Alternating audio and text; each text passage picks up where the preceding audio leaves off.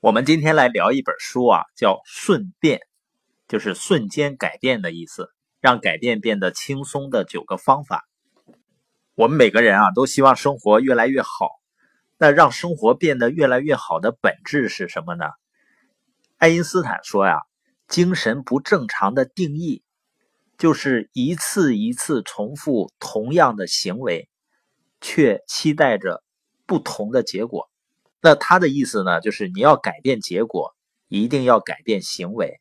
所以说呢，我们要想让生活变得更好，那我们一定要先让自己变得更好。但是改变容易吗？我经常见到有的朋友啊，受到某一个情形的刺激以后呢，痛哭流涕，下定决心要创造更美好的生活，要改变自己。但是回到家以后呢？又是没日没夜的玩电子游戏，然后看小说。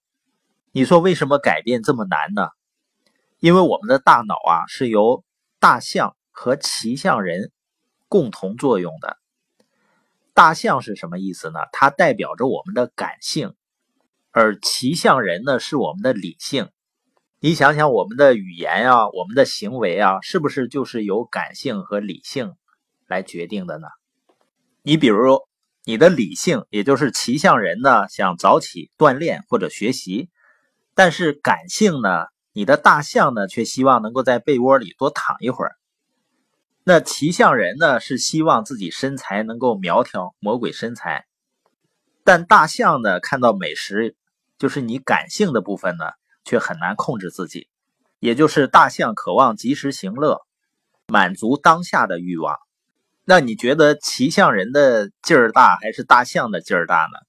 你会发现呢，有的人在冲动的时候做了一些自己后来后悔的事儿，说了一些自己后悔的话，那就是大象不受控制了，大象来支配你去说话或者做事情。所以呢，骑象人如果和大象前进的方向有分歧，就麻烦了。那骑象人呢，可以在短时间内掌握方向。也就是说，用你的理性，用你的意志力来控制，你会用尽全力，然后拽住缰绳，迫使大象服从。但是骑象人不可能长时间跟一头庞然大物来拔河吧？总会有筋疲力尽的时候。那你说这大象也不听话呀？那人要是光有理性就好了，那不就自己想做什么，我就能够要求自己去做了吗？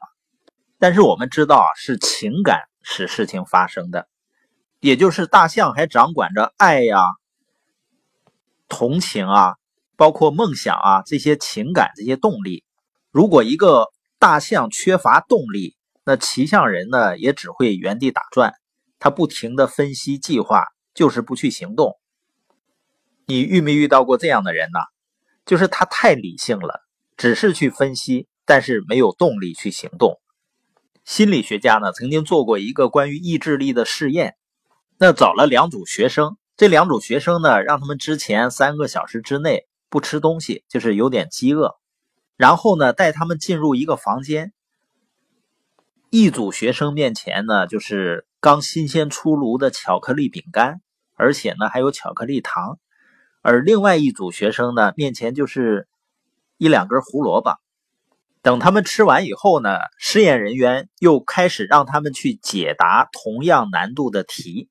那吃巧克力饼干那组同学呢，他们解答题花了十九分钟，而且认真努力的尝试了三十四种方法。